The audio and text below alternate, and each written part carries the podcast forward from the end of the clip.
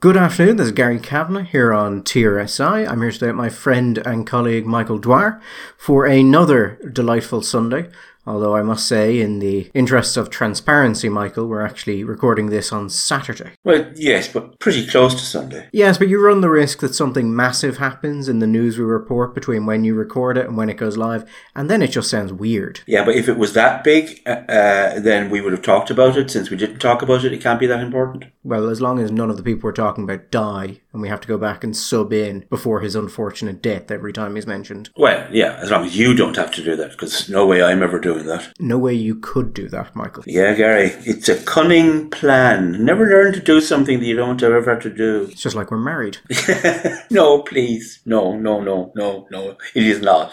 It is in no way like that. So I suppose we must open with congratulations, Michael, uh, for someone who has done the state some service and is now wandering away into the sunset as his reward. Tony Holohan, he thought he was sticking around, but he's not sticking around. He's going somewhere else, presumably a better place. Well, uh, he, what he's not doing, at least what he's not doing right now, is taking a secondment from the HSE in order to go to do a job in Trinity. He's leaving public service, if I understand it correctly. Yes, the, the point where he uh, publicly stated that he had no intention of ever going back to the uh, to the public sector after going to Trinity made it a bit difficult for it to be a secondment. For a man who is um, supposed to be a, a, bright man, and let's face it, we should give him the benefit of the doubt. It was an, an oddly disconnect, an oddly disconnected notion, wasn't it? That he was going to announce a second sabbatical almost when he was going to go over and do this fun thing in Trinity, but at the same time remain employed and salaried. And how this, even though he was never actually going to go back to the HSE, both how that would be in sense a secondment or a sabbatical, but secondly that nobody would be annoyed by it or notice it or comment on it, may just showed maybe a strange touching naivete in the man. It was an interesting appointment because it was as if the government had looked at the Zappone issue and how much of a problem that became for them and then went, but what if we do that again, but for far more money, but with a person who's better liked, and that might just balance it all out. There was an interesting article in the Irish Times about it by Jared Howlin, and it was called, it was titled Casual Contempt for Donnelly Exposed as What Lets Mask Slip. And this relates to the fact that Donnelly says he didn't know that this was a secondment, that there was anything unusual about this until a couple of hours before he had to go talk to the people about it. and it's basically about the fact that Donnelly's staff feel contempt for Donnelly. To which the only answer, Michael, I think, is kind of a well, duh. What are we saying that what the, what the article is, is is implying is that they his his civil servants feel a greater than average degree of contempt for their minister. Because I can't imagine that the civil service is staffed with people who every morning go in dewy eyed with the prospect of serving the brilliant and fantastic strategist and intellectual that is their minister. Ignoring what and just talking about the senior staff of the department in general, they don't like Donnelly. They've never liked Donnelly. They certainly don't respect him. And more than that, they don't think he's competent. And this has long been the case. And anyone who's dealt with them in any respect is aware of this. Well, long being the case, Gary. I mean, it's not that he's that long in the job. Okay, I'll rephrase my, uh, in a sense, my my previous question. Are we then to understand that they did have respect for Simon Harris and believed that he was competent? Because if that is the case, Gary, then I have I have zero interest in their opinion. Simon had a certain pliability to him. You mean he did what he was told? Some might say that, Michael, but I couldn't. I couldn't possibly comment. You couldn't possibly comment, yeah. So I, I, I, would love to. I mean, does this mean that's that that's in some say Donnelly was going around having notions, having ideas, doing brave things, Sir Humphrey kind of things, the same kind of thing that would have upset Sir Humphrey. Uh, from what I hear, uh, this is you know scurrilous rumor, Michael. Gossip mongering, Gary. Gossip. Donnelly has a combination of arrogance and ineptitude that has royally pissed off those around him. Well, it's not a good combo. It is true. I mean thick as shit but arrogant with it is a big pro- is a problem. So you know situations like people uh, preparing things for the minister, which the minister apparently doesn't read, and then getting bollocked for the min- by the minister when the minister fails uh, in his own job and ends up looking bad because he didn't actually do the work. And then blames them for bad staff work, which gossips suggest has happened. That's that's what I hear is the general tone inside the um, inside the Department of Health at the minute. And there's one thing we all know about the Department of Health, Gary: it doesn't leak. It's sealed like a vacuum. Actually, speaking of departments who are having a whale of a time, I would say the Department of Foreign Affairs has never been so happy that they managed to win that place on the Security Council. Uh, uh, yeah, I think the Department of Foreign Affairs right now is wondering why the. Ch- why the Taoiseach didn't have a chat with them before he went on the went on the telly and decided to go all Churchillian on this on on the world, and maybe even included the maybe the Attorney General in the conversation as well. So, for those who aren't aware, me, uh, it's unsurprising if you're not aware, because this the only place I've seen this reported is the Irish Examiner. Micheál Martin went on Twitter last night, late enough, like kind of nine-ish, you know, drinking time, Michael, mm. and said that Russian activities inside Ukraine constituted genocide. He was speaking particularly about uh, one instance. Now, the problem with that is this. Genocide has a very strict legal definition, and I'm not sure that what he is talking about meets it. And this is rather more the problem, isn't it, Gary? It's not just that, okay, it is true that we could now have a great fun debate on what constitutes a genocide and whether or not this is a genocide. But it's also true, if he is of the opinion that it's a genocide, that genocide, if there is a genocide taking place, that this will automatically trigger certain international obligations on Ireland because there are international conventions to which we are party, which have prevention of genocide clauses to them. Or am I off the base here completely. So there are conventions related to the prevention and punishment of genocide, and they talk about things like uh, certain responsibilities that are upon states to stop uh, genocides and to punish perpetrators of genocide. And there has been an, a debate about whether or not that only applies territorially, as in in relation to your own territory, stopping genocide from occurring there, or whether there is an element of extraterritoriality to it. Now, different countries argue different positions on this, and they tend to argue it in a way that says, well, of course there is an extraterritoriality principle to it. Or, of course, there isn't. Well, that tended to become amplified after the Rwandan genocide. Yes, it did. Because obviously, you're talking about a, a small uh, sovereign state, which, from the European perspective, was rather far away and the defense that the requirements to intervene and to prevent a genocide were only applicable to to to one's own territory or even to, to proximate territories sounded rather oh hollow cruel inhumane and maybe a touch well we you know they're not like us. So the shall we say, the pressure to move towards the idea that it it, it, it covered extra extraterritoriality be, became quite a lot stronger. Now, of course, what this will inevitably do, Jerry, because is throw the whole neutrality thing into it, into into the pot. Because in a case like this, in a sense, we are forced to divest ourselves of our neutrality because it becomes like a, a supra-neutral issue. It's, this is not about taking sides in a in a conflict between one side and the other that's not how it's framed in a situation like this. Rather, it's it's you could call it like a, a, militaristic policing action where we have both a moral but also a legal duty to go in to intervene to prevent a genocide taking place. Now, first of all, it's odd, isn't it, that it hasn't gone a bit around the you know the shot that was heard around the world. Ireland is like as you observed, Gary. Ireland, we're on the Security Council, and that was a a big brouhaha and a great uh, bonus for the government. You know, lots of prestige attached. So, for a nation which is sitting on the UN Security Council to take the position, or at least for the Taoiseach of that to take the position that uh, there is a genocide occurring, should you'd imagine be big news. It should be very big news. I mean, any country call it saying that one of the uh, permanent members of the Security Council is committing genocide is a big thing. For another member of the Security Council, even though we're not a permanent member, to say it is a massive thing. And the fact that even in Ireland, only the Examiner has covered it so far. Now, as I said, we're he came out and said this on Friday. We're reporting this on Saturday night. It's possible by Sunday morning you will see it in the Sunday papers. But I would really have expected the likes of uh, Politico to pick this up immediately, and no one has. But I'm very interested. Like, why hasn't the Irish Times covered this? And there is nothing. There is nothing because I, I haven't. I didn't check for the last couple of hours. There still is nothing in the Times or the Independent about this. So I, I'm going to just accept my biases here. I have a very low opinion of the capability of this government and of their ability to understand what they're doing and the consequences of what they're doing. But the first question I asked myself when I saw that tweet from Micheál Martin was I wonder did Micheál Martin consult with the Department of Foreign Affairs, the Attorney General, any relevant legal authority that he has access to before he made that statement? Because if he didn't, that's a big problem. Were these? Do you think this was an off-the-cuff remark or a prepared remark? I mean, the man is the Taoiseach. He's surrounded by an entire bureaucracy to ensure he speaks. He does not speak off the cuff and he doesn't say things that are incorrect. Unlike Joe Biden.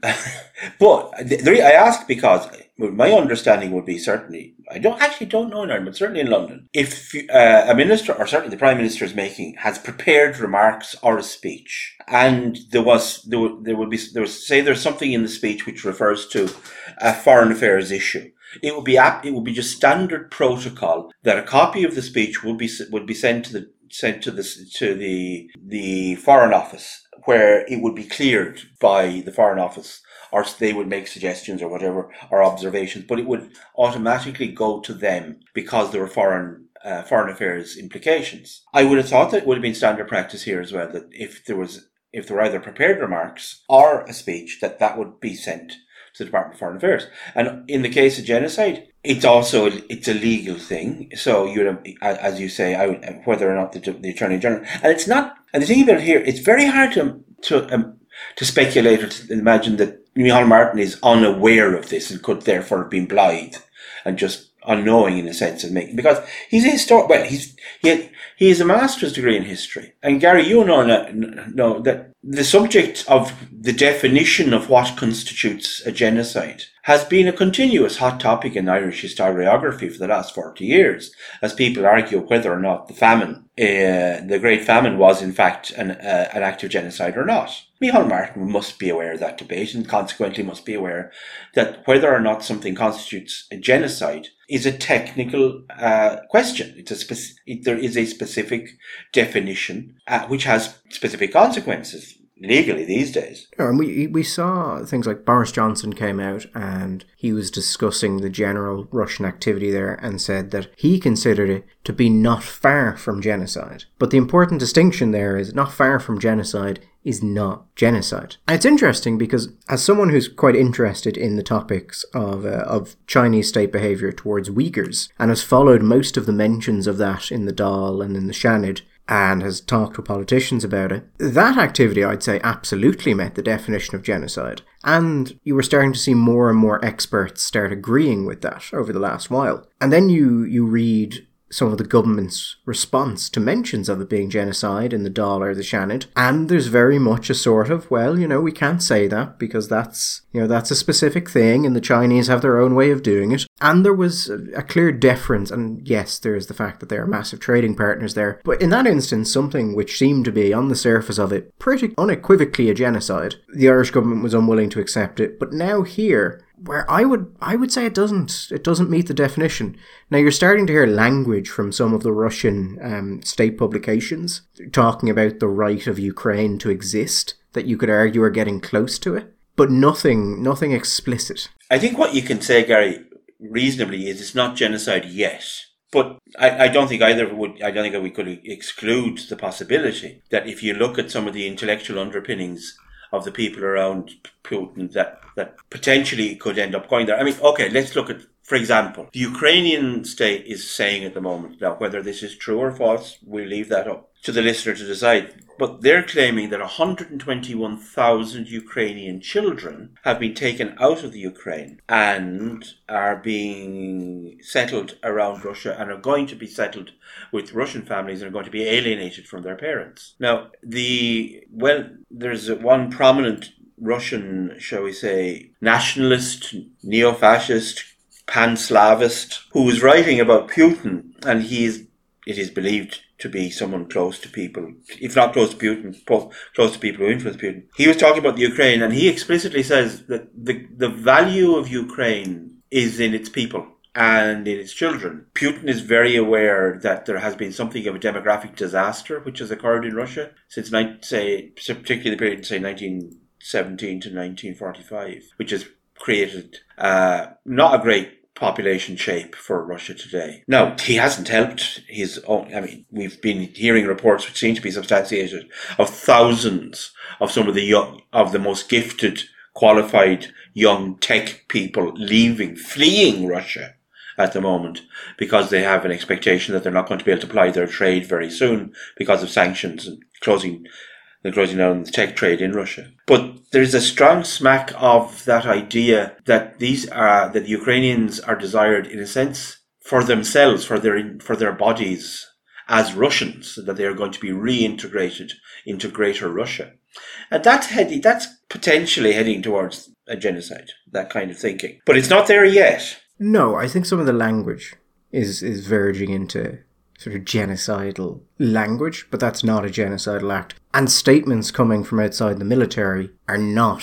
necessarily indicative of the military itself. However, yes, you're, you're right. There have been experts saying things could verge into genocide if certain actions are shown to have been done for certain purposes. It's interesting, isn't it, that up to now, and and we're talking about literally like today, the comments that we're hearing from other people within the EU and people like Boris Johnson have been very careful to talk. And for example, Ursula von Leyen was talking about the fact that we're now we can talk about war crimes. But that's a long way from saying that there's a genocide occurring. The, my other thought is this: looking at Ireland, like diplomatically, there's nowhere left to go after genocide. If you legitimately believe a state is committing genocide, you need to take further steps. But also, you know, what else do you do? Well, practically speaking, I mean, if you actually believe that this is a genocide, well, you get you kick you kick out the uh, the ambassador and the staff. You don't have you don't have a, a, consular staff of a genocidal nation in your territory. I mean, if you actually believe this to be the case,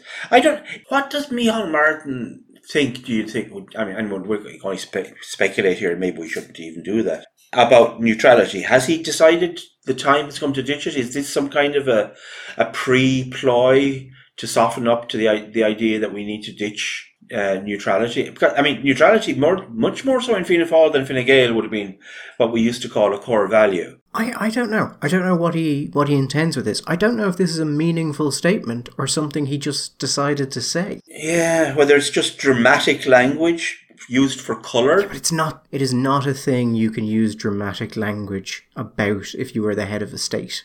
It's not something you should. I would just, I would be very curious what the feeling is in the Department of Foreign Affairs about this. Now, there are parts of the Department of Foreign Affairs that are very weird. They've gone really weird politically, but not all of the Department of Foreign Affairs, and parts of it are very good. I would just be curious if those parts think, you know what, we can 100% say this is genocide, and we should have said it was genocide or if they saw this and had a sort of scream silently. Hmm. Well, we'll see. I'd be curious to see tomorrow morning in the papers, or maybe even Monday, what what, what the outcome of this is, if there is further comment. And certainly, even at, particularly at an international level, to see, because eh, there will certainly be people out there who will seize on this. I would have thought, who want to push the notion that Russia is engaged in genocide and will take this as a ready source of ammunition. I mean, I, yes, there are, but I think of all the countries that are that are against Russia at this time, only a relatively small amount of them, and probably the more minor ones, would want something like this.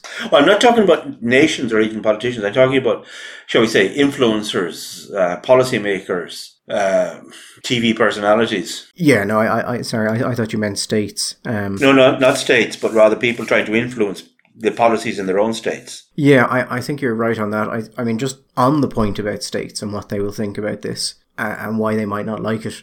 I think the problem is once you start, once you say genocide, and once at the highest level you've accused someone of genocide, diplomatically, you're kind of done. And you've put everybody else, if you haven't agreed to this, I mean, we are part of the EU. I mean, this is, uh, this is, uh, a lot of this conflict is about the relationship of the Ukraine with, with the EU. And great bulk of the aid that the Ukraine is getting is from the EU. It would be unfortunate if he said this without some kind of connection with the rest of the EU, EU partners, insofar as it now puts them in a very awkward position. Uh, President Macron uh, chancellor, prime minister, presidente, whatever it is.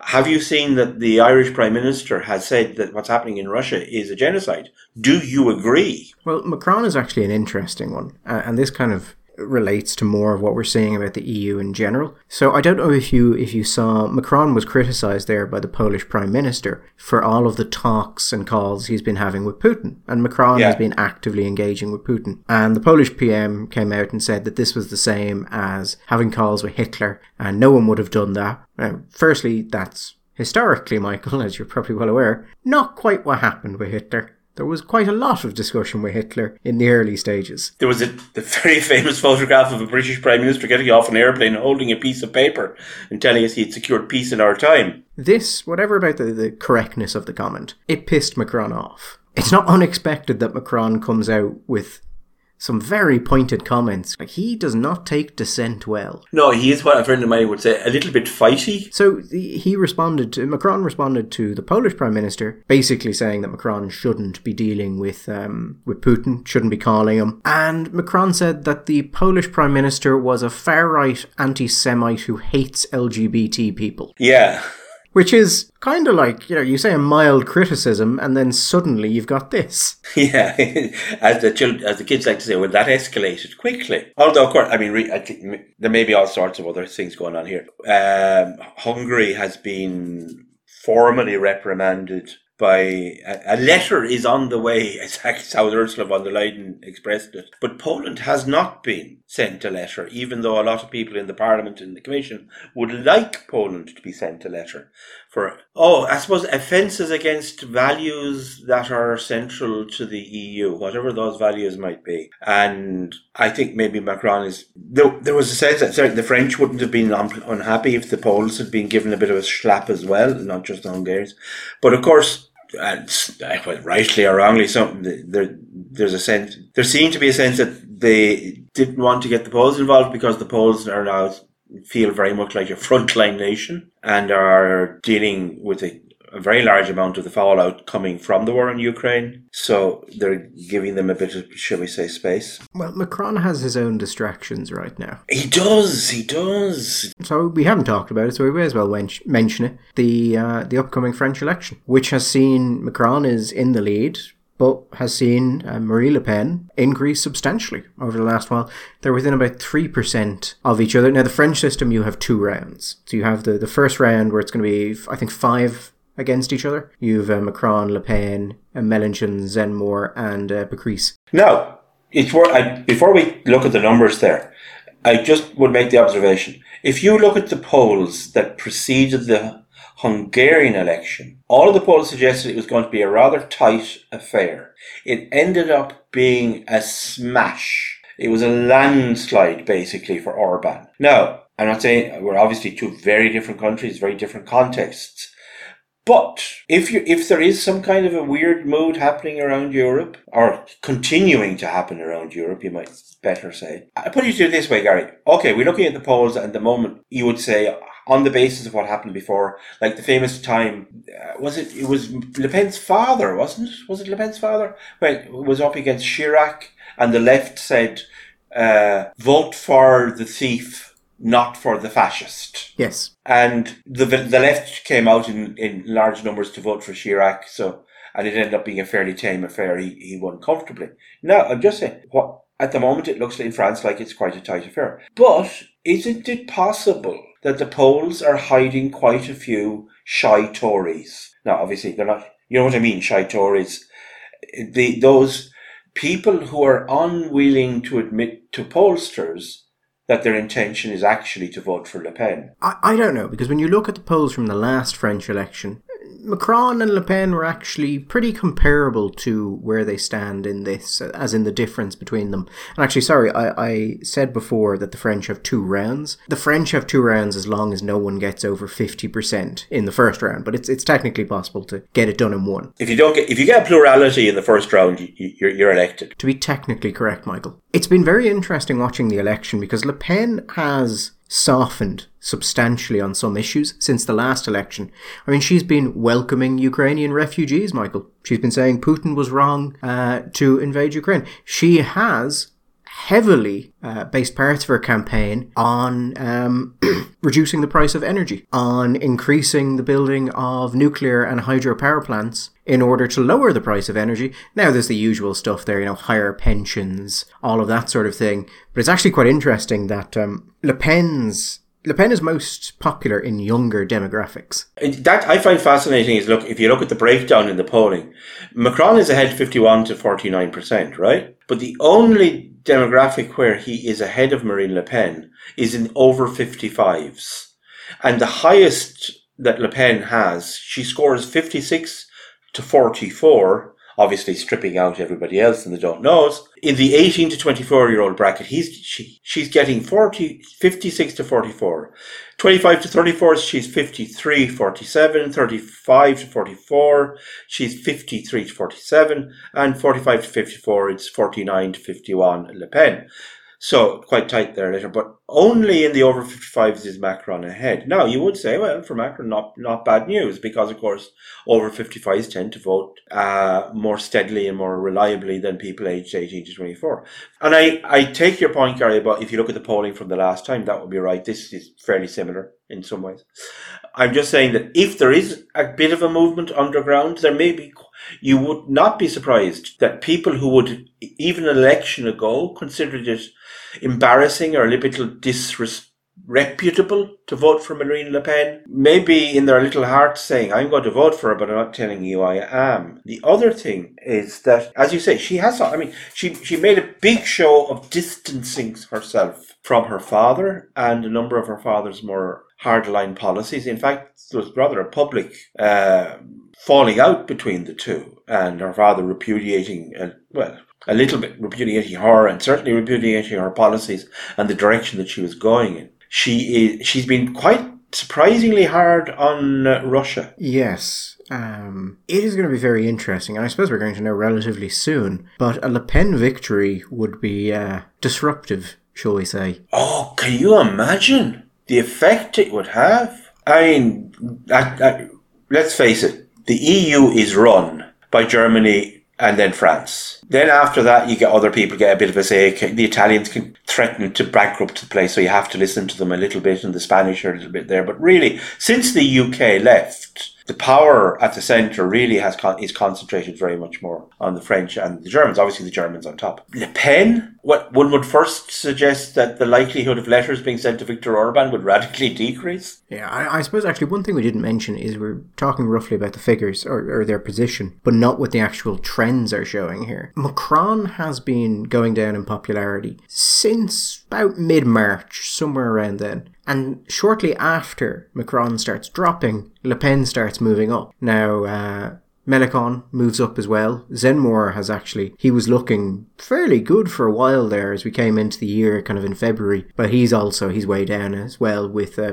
They're just, they're trailing. They're both on under 10%. Yeah. And it's getting close. And if, like, if that trend continues, then by now they are pretty much dead on each other. And I think the point you're making actually that's the that's the thing that would be really worrying because we all you you particularly know guys Gary that when you're in polling what you're looking for is what the Americans call the big mo momentum and the last the most recent polls showed really very surprising and really significant momentum uh, with under 34 voters swinging large large a surge what the Daily Mail called a tidal wave. I don't know if it's quite that, but certainly a very strong surge of support for uh, for Le Pen in the under 34s coming in the last few days. And momentum is really what scares politicians in, in, in opinion polls, especially if it's momentum happening like two days, three days before the election occurs because there's nothing you can do, very little you can do about it at that stage, because you can't really even understand why it's happening. No, I mean, it seems from this that we're going to get Macron and Le Pen in a runoff. Yeah. And that's when it'll get pretty interesting as to how that breaks down. I mean, we've seen that before. That's not a, a new thing. But now I think Le Pen is softer. There's a lot more focus on cost of living, sort of bread and butter issues. And the perception that Macron has been maybe pussyfooting a bit with the Russians. I don't think is necessarily going to go down well with the populists, particularly, you know, more and more. I think not just in France, but across Europe and across the world, there's a sense that at a very banal level, Gary, this the, the, the Russian invasion of Ukraine is going to make life a lot more difficult and uncomfortable and expensive for an awful lot of people. I like the French elections. The French can get very dirty. Oh, savage. Well, it's inevitable, isn't it? When you got it's presidential, so it's it's always ultimately going down to the character and the personality of the person. Policies are always going to be, yeah, okay, you have policies, but really there's a large section of it is do we like you? What do we think of you? Is your mistress attractive? If you don't have a mistress, why don't you have a mistress? Do you fulfill the urge we feel to bring back the monarchy? A lot of considerations. Would you use the guillotine if you had the chance? Well, actually, by the time this episode goes up, I think that voting will have started. Yes. So, just I suppose a, a one thing before we close, Michael. Yeah. Um, we were right about something. And unfortunately, we were right about one of those things where you don't want to be right about it but it's also very clear that you're going to be right about it. Well, I like being right about it, and I always feel it's incumbent upon us when we are right about something to tell the people. So we were talking about the government's, um, what were called the government's plans to take up to 200,000 Ukrainian immigrants if necessary. No, Gary, fair, refugees. Let's call them refugees. What should I call them? Immigrants. Again, it's late night. yeah, I, I just wonder if that there's a little bit of a Freudian lapsus there. But anyway. No, no, refugees. Um, and we were talking about the fact that for all people were saying these were the government's plans, the government didn't seem to have any plans. Like there were no details released on anything that really told you anything about what they were planning. And we, I think, made the perfectly reasonable point, Michael, that 200,000 people is the population of Cork. And no, we can't do that. And we not only can't do that, we obviously cannot do that. Nor could we do even much lower numbers when you look at um, direct provision, when you look at the housing crisis, when you look at the homelessness crisis. At no point has the government ever shown an ability to house large numbers of people. This government. The fact that they didn't have a plan didn't come as a great surprise to either of us now, in fairness, Gary. That the absence of a plan has never stopped them ploughing ahead to do something really stupid. I mean, not not that I want to return to ancient dead horses and flag them, flog them again. I mean, they had immense amount of planning went into the uh, the choice uh, and the design of the children's hospital, but there's we're still left with what is going to cost two and a half billion of a hospital. Oh yes, two and a half is the new estimate we're hearing. Yeah, that's that's the word. Now, they will never admit to that. And if they are forced to admit to something getting towards that, it will be because of legal challenges that were launched by the by the company building it. It will be because of the Ukraine. It will be because of COVID. It will be all sorts of very good reasons, other than the fact that they couldn't organize a piss up in a brewery and it would still be in the wrong place, and it would still be, as we're going to say, half the size of the of the children's hospital, which was built in Lisbon for half the money. But I wouldn't want to drag that all up again. But I'm merely elucidating the fact that even with a plan, Gary, they're not exactly masters of their craft. But they have neither plan nor notion or idea here. They have a number, 200,000. That's what we're going to do. And and now it has been announced by, was it the Red Cross? Well, no, it was commented, shall we, observed by the Red Cross, I think. Your man that used to be head of the Nurses Union said that we apparently can't put the Ukrainians into sheds because that's not really con- uh, re- doesn't is not congruent with their human dignity. Now, Gary, I'm not saying the man is wrong. I think he very may indeed be right.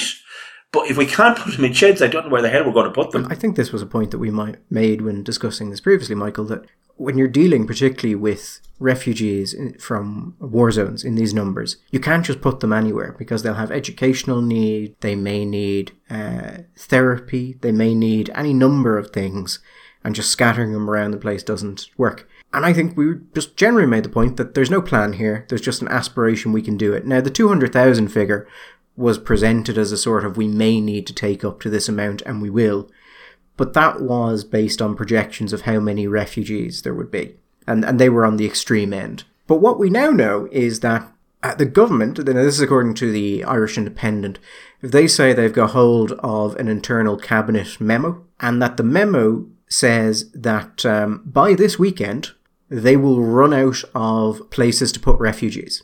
They think that by the end of this month, there will be 10,000 Ukrainian refugees who have no accommodation. Apparently, there are about 580 refugees arriving every day, and they just cannot deal with it. But Gary, won't that make it much less fun to jeer and sneer at the English because of their attitude to the refugees and visas and stuff if we have 10,000 homeless Ukrainians wandering around the gaff? Well, I'll just I'll give you a quote that the Independent says they have from the memo that the capacity for the state to accommodate refugees is now nearing exhaustion and that the continuing trajectory of arrivals gives rise to the high risk of an acute lack of short term, including emergency accommodation. And a point we had made in the previous discussion, Michael, is if you say you can help people while knowing, or you know, in a position where you should know that you can't, you are actively harming them in many points because they will assume that you can help them and they will move on that assumption. And other people will also understand that they don't need to provide aid because you are going to provide it. And then it turns out, actually, no, we could never do that. And like you say, it's not just housing, although obviously the single most important element of that is giving these people a decent, reasonable place to live. They're going to need medical help. Some of them may need psychiatric or psychological help and support. They're going to be they're going to be significant numbers of children. They're going to need education. You're going to need language services, interpreting and translating services. You're going to need some way of integrating them into the educational system. You may need intensive language courses. I don't know if that's something they've even considered. There, there's there's so many other services and, and supports that are going to be required all of which are going to cost money, by the way. And the last thing that you would dread, and I'm, I'm not saying that will happen, it will happen in Ireland because I have a reasonably high opinion of the Irish people, except when it comes to voting. And I think they should just stop voting the way they do and just listen to me. But other than that, I have a pretty high opinion of them. But there is always a risk, Gary, if you have large numbers of people coming in and they're, and the, the services reach a certain point where they just can't cope with it anymore then you start to create potentially resentments against these utterly blameless people who are simply trying to get their, their, their children away from a place where they might be killed. No, and uh, this was always a difficult thing for the government because there's two options. Either you fail and you potentially harm people and you look foolish or weak, or you succeed and then people who have had other needs which you haven't been able to meet, let's say, you know, the long-term homeless or those who haven't been able to get housing, asks why you couldn't do that for them and you really want an answer by that point. Yeah, you have to have some kind of answer. And we have no notion, Gary. We have no notion how long this war may go on. And I think that one of the things that had kind of concerned me is so much of the so much of the discourse about this, particularly discourse about whether Ukrainians are winning and all that, and they may, well be winning, and it may be that we live in an age where this kind of war can't go on very long. But Jesus, Gary, how many times have we heard, oh, it'll, it, it, it'll be over by Christmas? It wasn't just the First World War. Pretty well every war that started in the 20th century and since then has started with the assumption that it would all be over much, much quicker than it ended up being. How long were people, how long were the Allies in Afghanistan? How long were the Russians in Afghanistan? How long has Iraq been going? Syria is still happening here. People may have forgotten, but Syria is not yet a peaceful oasis in the desert.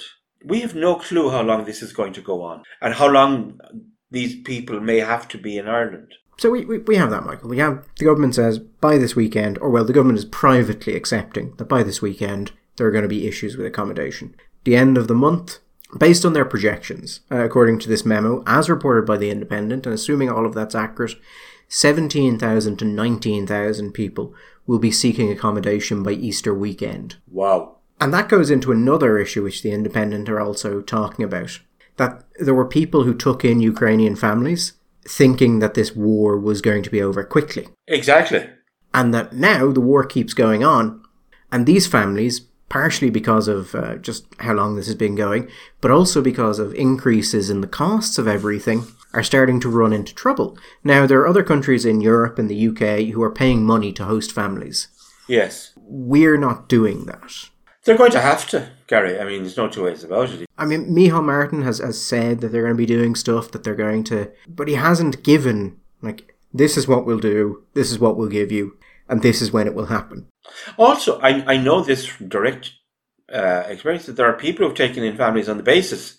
I was, uh, this is one of the things I was thinking about one of my previous comments was that on the basis that this was going to last X amount of time, and it, as an emergency, they would take these people in. But in space, which is actually fairly limited and cramped, and these, and while they may get on fine, I mean, ultimately they're also going to reach a point where they say, "Well, we just, we really need our house back." And they're going to look to the state to provide alternatives. And it, I'm very gloomy about the prospect that the, space, the state's going to be in a position to do that. Uh, this whole thing is just a shit show. Now, you might reasonably say, well, what? We shouldn't take in refugees. I'm not saying that. What I'm saying is, you should take in as many refugees as is reasonable to take in on the basis of what, that you can actually help these people and house them rather than bring them over here with the promise and, and with great high, with hope and expectations and then treat them dreadfully. Treat them as badly as we treat the other refugees, which we stick into the into direct provision. This is not the way to behave. This is not a way. This is not a way for grown-up people to behave. It just it actually reminds me of um, who was it? Was it was it Martin or was it someone else who ended up on British TV being asked whether they were doing background checks on Ukrainian refugees came in and did this sort of you know our interests are, are you know we're only interested in in the uh, humanitarian side of things. And you know this very lovely message that totally negates the fact that actually all of those bureaucratic things serve a function. And if you get rid of them in the name of doing the humane thing you may actually just cause more problems for yourself. If you're going to be very cynical gary and nasty and low-minded you would say that some of the people involved in this have been involved in a very base kind of virtue signaling. However, I'm sure that the vast majority are doing it because they are deep and committed Christians and are doing it out of the love they have for their fellow man who finds themselves in terrible distress. And there, this is actually people working on the corporal works of mercy. Anyway, we shall see. I was surprised actually on the Indo's reporting, uh, although it makes sense, that we're setting up tents in some of the uh, Defence Force facilities for refugees to sleep in. God. Doesn't really give you the idea that um, there's a lot of capacity there, does it? Apparently, the, the barracks in Gormanston has had enough tents erected there to accommodate 320 people. Well, that's fantastic. So we were right. I would have preferred we were not right, and the government had been able to come out with some, we've just got this plan. But I think, Michael, from the start to this point where they're privately admitting that there's an issue. Now, they're still publicly not admitting there is an issue, but they privately admitted there's now an issue. I think anyone who stopped for a second and looked at it should have been able to go, this is going to go badly. Like, this isn't going to work. And maybe had they done that, or maybe had they been willing to have a conversation about whether or not it could work, they might have been able to get more of this to work. At, at, at, the very basis level, Gary, this was an example of people who confidently poured two pints into a one pint glass and then were distressed to discover that they had splashed beer all over the floor. I mean, it, it really did not take the world class expert in logistics or planning to, to work out that a country that had a gross shortage in housing could not take in 200,000 people in the space of a couple of months and house them. I, how hard was that to understand? Anyway, listen, I, I should get annoyed. Uh, I think we should leave uh, the nice people to enjoy their Palm Sunday. Be- just before we go, I want to give a happy shout out to two regular viewers, Martin uh, and Ruth, who have undergone, undergone is maybe the wrong word, who recently had their first stage in their marriage process. They're doing a rather elaborate dance, Gary. I won't go into it. It all seems very unnecessary to me. But they all seem to be blissfully happy about it and had a happy day the other day in Wexford in the in front of the registrar. I want to wish them a cent'anni, as the Italians would say, and well done and congratulations. I didn't think we were doing shoutouts. Well, we we've just done one. Uh, they are available for very reasonable free. I have uh, I have no one to shout out as I uh, didn't know we were doing this. So I suppose I shall just tell you all that I wish for my own continued success. And and and the nation the nation cheers you on, Gary. But until next Sunday, we'll say bye bye. All the best.